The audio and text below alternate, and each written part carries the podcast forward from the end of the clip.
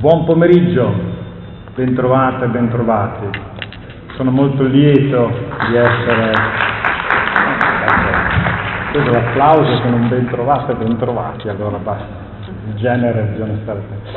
E mm, sono molto contento di essere qui, quindi grazie per l'invito con amici vecchi, nuovi e per questo tema che è così ricco, per questo bellissimo titolo che non so chi l'abbia inventato, ma è molto bello, in principio era racconto e lo sento molto mio. E, e detto questo, io non so se riuscirò a dialogare con eh, Antonio e Giulio, vedete voi. Eh, io spero di sì e spero soprattutto che siccome anch'io porrò più domande che risposte, le eventuali risposte si trovino non nel vento, come dice la canzone, ma nel, nel vostro cammino e nel nostro cammino. Detto questo, parto con un racconto che io amo molto e uso in funzione apotropaica e, e con una citazione. Il racconto eh, si occupa di un problema da poco e cioè chi va in paradiso, chi entra nel regno dei cieli. Io mi fido molto degli ebrei e quindi sono andato a cercare nel Talmud cosa ci dice il Talmud. Il Talmud dice che Rabbi Baruchah di Huzza, Rabbi Baruchah vuol dire benedetto, ma credo che sia un puro caso, insomma non, non, non, non c'entra con quello attuale. Andava spesso nella piazza del mercato di Lapest Là un giorno gli apparve il profeta Elia. Sapete che quando arriva il profeta Elia eh, i riti, gli scongiuri, ognuno insomma faccia quel che vuole perché si sta avvicinando qualcosa di conclusivo. Allora Rabbi Baruch, incuriosito, gli domanda, ma fra tutti questi uomini, il mercato ovviamente era pieno, ce n'è almeno uno che avrà parte al mondo futuro? Ed Elia risponde amaramente, nessuno. Più tardi però nella piazza del mercato arrivano due uomini e allora Elia dice a Rabbi Baruch, guarda questi due, questi due avranno parte al mondo futuro. Allora Rabbi Baruch, tutto infervorato,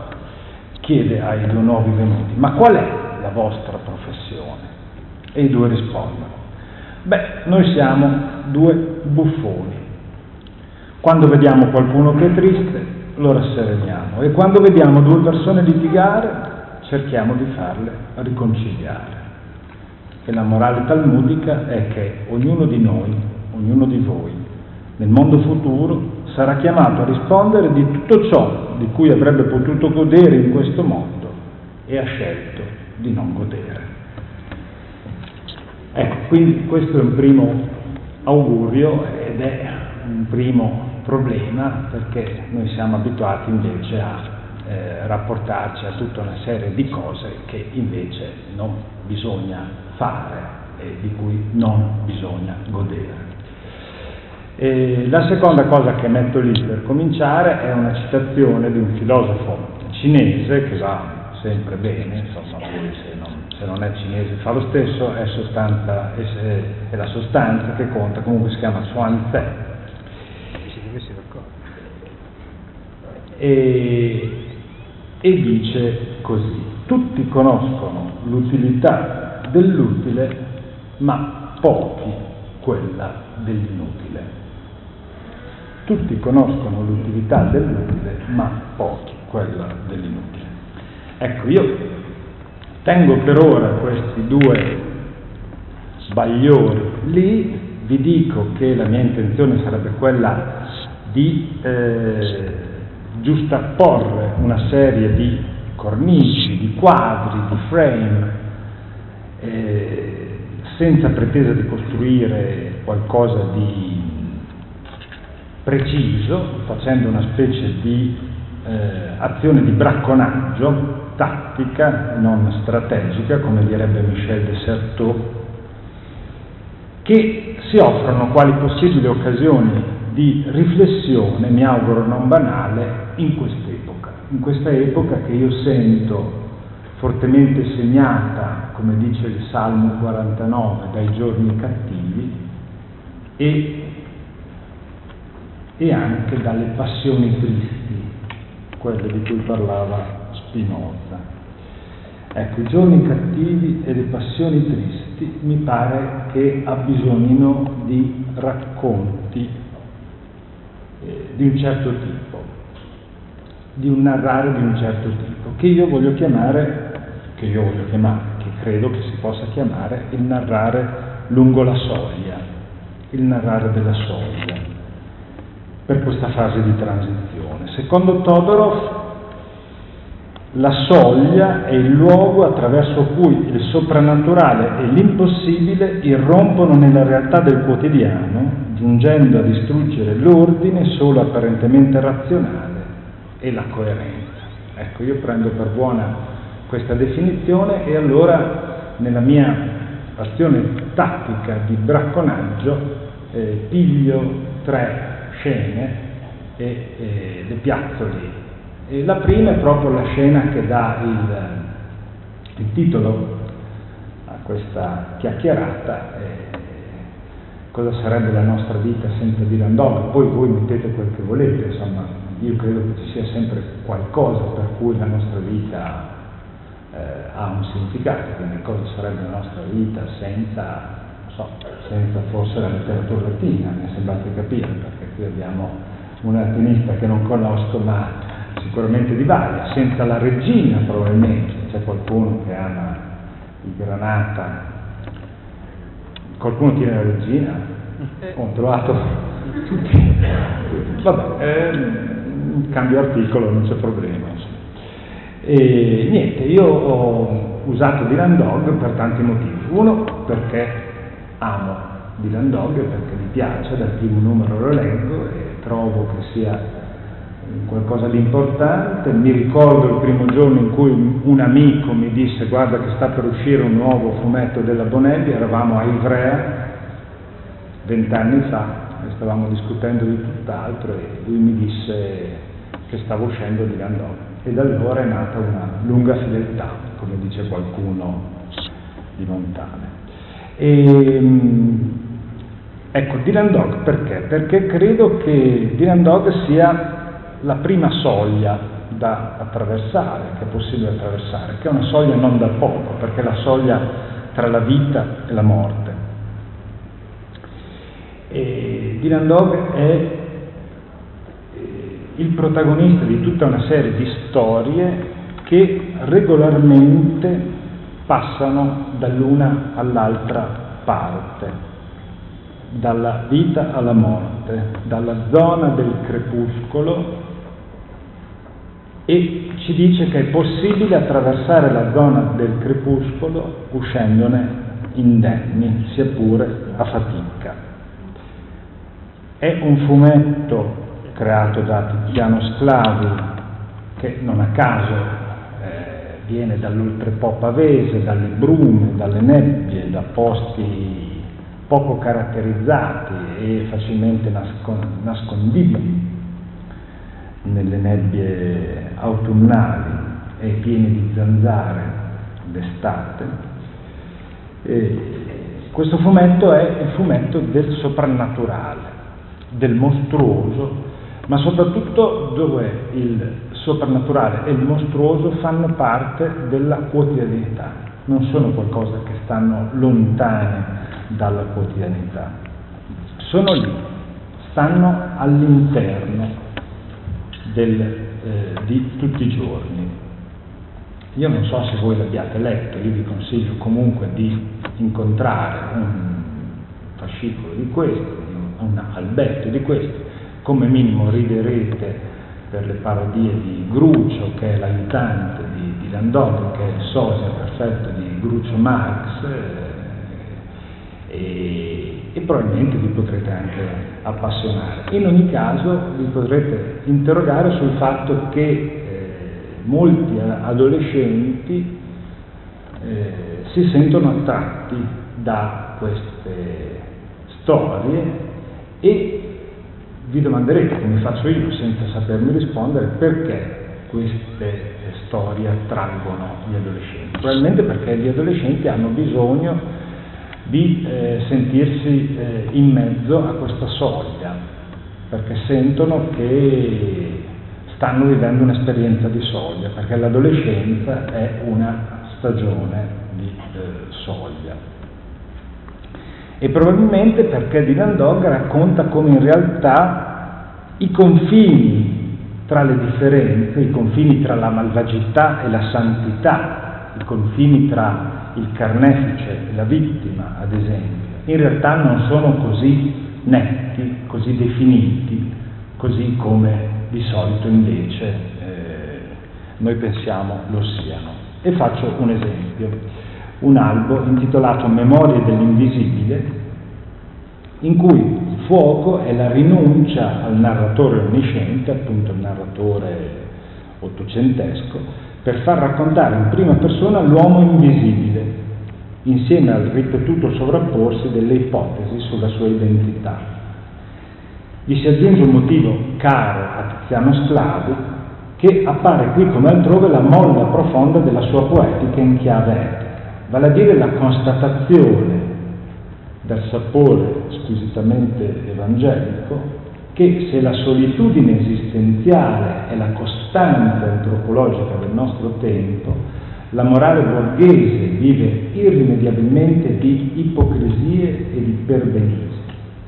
mentre i derelitti della vita, come le prostitute che sono le coprotagoniste del racconto e conoscono il valore della solidarietà reciproca, racchiudono tesori preziosi che abbisognano solo del contesto giusto per sborciare, perché, come cantava De André,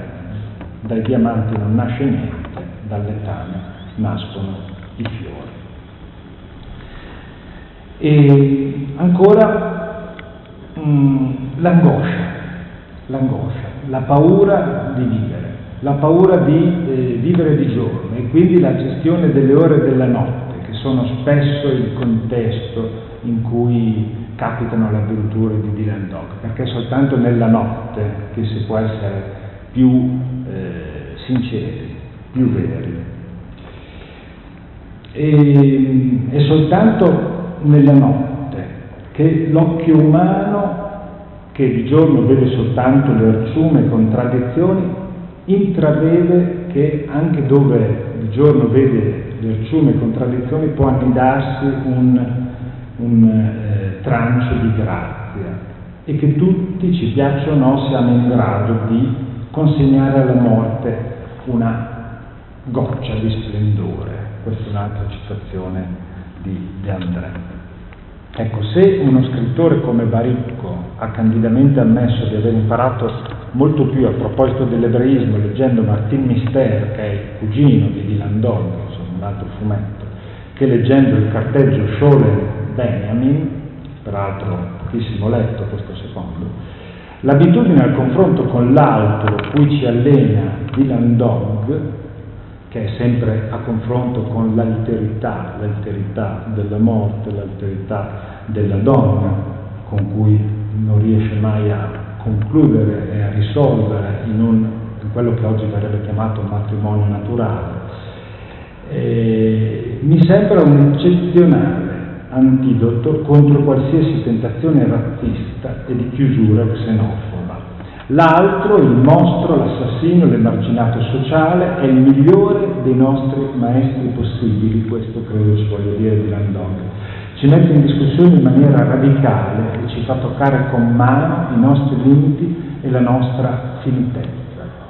L'altro, il mostro, la morte, è colui o colei che ci permette di specchiarci in un volto diverso, in tal modo di guardarci dentro nel profondo anche se si tratta appunto paradossalmente della comare secca, la morte o nel linguaggio di San Paolo l'ultimo nemico, come avviene in un bellissimo albo intitolato Il sorriso dell'oscura signora. Quindi la prima soglia è, è, è, la, è, la, soglia tra la vita e la morte, che è una soglia mh, spesso attraversata in un certo tipo di narrazione, io faccio riferimento a, a un libro di ormai vent'anni fa, che aveva scritto e forse anche raccolto Gianni Celati, intitolato Narratori delle pianure, che erano davvero racconti della, della, della soglia, in cui spesso non era chiaro se eh, non solo se era vero, se era realistico quello che eh, veniva raccontato, ma se chi raccontava era un vivo oppure un morto. La seconda soglia un po' più eh, complicata e, e io provo a intitolarla la soglia in cui siamo dentro tra eh, la cristianità, tra la cultura nella quale siamo immersi o eravamo immersi e la società post-cristiana, così come oggi si definisce. E parto da un episodio molto semplice che ho vissuto quest'estate andando in giro per autostrade e vedendo il consolante cartello che ogni tanto si ritrova ancora, un tempo ce n'erano tantissimi, con scritto Dio c'è. E allora Dio c'è, uno si tira su e dice, beh insomma, meno male. E dopo due Dio c'è, però ne ho trovato un altro che invece mi ha, mi ha no, beh Dio è morto, questa è una citazione gucciniana, mi si giocherebbe in casa, ma no. E ce n'era un terzo che diceva Dio c'è, ma sotto un'altra mano aveva svelato la cosa dicendo ma quale? punto interrogativo.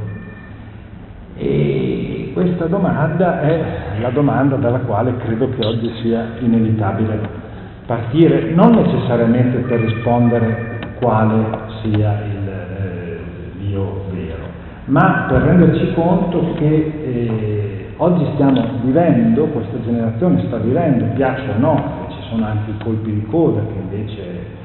ci farebbero pensare il contrario, una stagione cui, di cui eh, a buon diritto il teologo eh, Jean-Marie Roger Thiard, che è stato uno dei grandi papà nascosti del Vaticano II, aveva, si era chiesto, siamo gli ultimi cristiani? Punto interrogativo. E, e eh, il suo ultimo libro, poi morì, eh, fu proprio un Siamo gli ultimi cristiani, lettera lettera ai cristiani del 2000, in cui tra l'altro scriveva, i catecheti impiegano tutte le loro energie a parlare di Cristo davanti a uditori che sbadigliano, perché non sono inter- interessati a quanto si dice. I banchi delle chiese sono sempre più vuoti e occupati da persone dai capelli sempre più bianchi, tanto che si arriva a sopprimere delle parrocchie. Nell'insieme tutta una generazione, quella che costituirà la carne delle società nei prossimi decenni, scivola lentamente non verso l'aggressività verso la Chiesa, ma, ed è più grave, verso l'indifferenza. Ecco, eh, la cosa che mi ha colpito è il fatto che per spiegare quello che potrebbe succedere, Tiara da una parte usi un, un racconto il racconto della sua, della sua isola natale, San Pierre Miquelon, che è una isoletta di fronte al Canada, e di una pianta che cresce anche lì, che è la poligonia, che ha la caratteristica, lì sono zone molto fredde, di mh, sparire come se fosse morta anche per 3-4 anni, 5-6 anni, ma se una volta è stata piantata questa poligonia, si può star certi che nel momento in cui ritorna un filo di sole, questa pianta tornerà a crescere. Ecco, questa metafora per dire la situazione della Chiesa. Ma nello stesso tempo dice, noi, io credo che non siamo gli ultimi cristiani, siamo gli ultimi cristiani di un certo modello in cui la Chiesa veniva appunto raccontata in un certo modo. Adesso il problema è di cambiare il modello e dice, eh, in un mondo sempre più secolarizzato, immagino le chiese ridotte a piccoli resti di credenti convinti e praticanti la loro fede che saranno indotte verosimilmente a raccogliersi attorno all'essenziale Ecco, cos'è l'essenziale per Tiard? Uno, la parola di Dio raccolta nella Bibbia, Due, i sacramenti riassunti nell'Eucaristia. Due ingredienti di base quanto mai raccontabili a ben vedere e poi dico anche inutili, almeno agli occhi dell'utilitarismo in cui siamo immersi. La, narra, la, la, la possibilità di essere narrati e l'inutilità. La Bibbia, che è fatta in gran parte di narrazioni e l'Eucarestia che è il racconto dell'ultima cena di Gesù con i suoi amici e a sua volta plasmata su quell'altro racconto matrice che è il Seder di Pesach, cioè la cena pasquale dell'antico Israele. Ecco allora la seconda soglia. La soglia è la capacità di stare in mezzo tra la cristianità e la post-cristianità recuperando la dimensione del racconto, recuperando la dimensione del raccontare come la dimensione costitutiva della ecclesia, della Chiesa, che nasce in effetti come comunità di racconto, di memoria e di speranza comune. La terza soglia, vedete sono proprio flash ovviamente, la terza soglia è la soglia eh,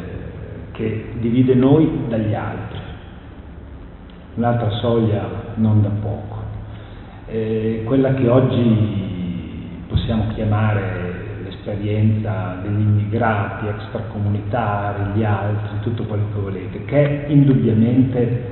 la eh, novità decisiva della società anche italiana degli ultimi vent'anni e lo sarà sicuramente nei prossimi vent'anni, con tutte le conseguenze del caso. Per ora i racconti di questa soglia, i, racconta, i racconti della soglia del rapporto tra noi e gli altri, sono racconti che provengono dai luoghi del rancore, come si può eh, cogliere mh, da qualsiasi passaggio in un, in un, tram di una città di media grandezza o anche grande italiana, luoghi del disagio non gestito, ecco, credo che si debba passare ad un racconto condiviso e mi rendo conto che questo è il problema, che non abbiamo ancora un racconto condiviso. Siamo ancora noi che raccontiamo, gli altri che talvolta qualcuno si mette a raccontare, ma non c'è ancora uno spazio in cui il racconto e l'ascolto sia condiviso. E allora proprio per questo è molto difficile che riusciamo a eh, capirci, a sintonizzarsi sulla stessa eh, lunghezza d'onda. E, è chiaro che tutto questo succede perché viviamo in una stagione, dicevo prima, delle passioni tristi, dell'incertezza, della paura, di questo non dobbiamo vergognarci, è un dato di fatto, però la paura va gestita, l'incertezza può essere gestita, scrive un sociologo eh, attento alla dimensione narrativa come Jedlowski. Per quanto poco siamo disposti ad ammetterlo, che insegna qua Calabria, adesso che ci penso, eh, eh, per quanto poco siamo disposti ad ammetterlo, l'incertezza è nostra compagna i racconti sono strumenti con cui la riduciamo. La pratica del racconto trasforma ciò che è accaduto in ciò che è detto accaduto. Con ciò costruisce una realtà che si offre alla condivisione e avvia la catena delle conseguenze. Nella misura in cui siamo consapevoli di ciò e siamo interessati a definire la realtà come ci conviene, la nostra narrazione assume una valenza strategica. Ecco, questa valenza strategica che potrebbe assumere un racconto condiviso e che ancora oggi non, eh, non esiste, non c'è. Nel tempo del pluralismo religioso, del mosaico della fede, in un paese come il nostro che fatica ad accettare questo scenario in progress, la ricerca, spesso ardua, di occasioni di incontro passa anche attraverso un lavoro sulla identità narrativa. Spesso noi facciamo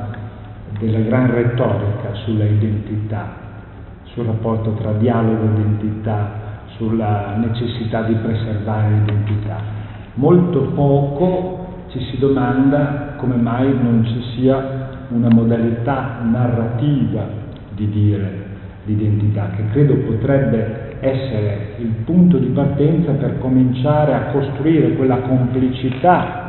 da cui potrebbe nascere in effetti un nuovo racconto.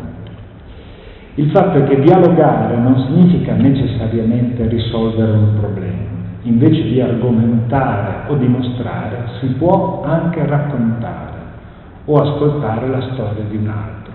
Questo è quello che mi scrisse un monaco molto tempo fa parlando dell'incontro tra eh, la Chiesa e Israele e eh, dicendo guarda probabilmente il problema vero è che noi dobbiamo cambiare la nostra ottica, stiamo ancora facendo delle cose molto teoriche, molto a un livello alto, il problema è di guardarsi in faccia, di creare le condizioni, di creare le situazioni attraverso le quali ascoltarsi, ascoltare, fare silenzio assieme. Ecco, da lì si può eh, ripartire. Ecco allora che andrebbe favorita, io credo, la possibilità ai tanti stranieri ormai che vivono qui e con i quali pure ancora spesso non viviamo insieme, che vogliono raccontare la propria storia, di poterlo fare moltiplicando gli spazi e i momenti per far sì che il nostro racconto, oggi peraltro così sfocato e spersonalizzato, si incroci con il loro racconto, creando un racconto nuovo, creando il nostro nuovo racconto. D'altra parte una narrazione autentica, pericolosa e capace di effetti critici inizia quando la persona diventa capace di assumere il ruolo degli altri e contemporaneamente guarda se stesso dal loro punto di vista. Essa si colloca al cuore del conflitto tra l'appartenenza e il cambiamento, svolgendo un ruolo liberatorio di interdipendenza e di integrazione. E la strada più urgente di una pedagogia interculturale, quello di cui si sta discutendo oggi senza riuscire a venirci a capo molto, troverebbe molto vigore dal suo innesto con, di una, con quella di una pedagogia narrativa. Ecco allora la terza soglia, il rapporto tra noi e gli altri la incapacità di cogliersi con noi condivisi, condiviso e ancora la volontà di sottolineare la differenza, la distanza e ma loro sono così, che sono esattamente i meccanismi che scattano quando i bambini cominciano a farsi i dispetti e regolarmente dicono ma è stato l'altro che ha cominciato, ma sono loro che sono così, se noi vedessimo un po' dal di fuori il metro dei ragionamenti, non dico in televisione, ma anche spesso sulle, sui, sui, quotidiani sulle riviste su questi temi sono portati avanti, il fissismo e la banalità di quello che viene detto è piuttosto impressionante e lascia poca sperare per il futuro. Per chiudere, per chiudere, allora, per chiudere senza chiudere evidentemente, perché qui abbiamo tenuto aperto a tutto andare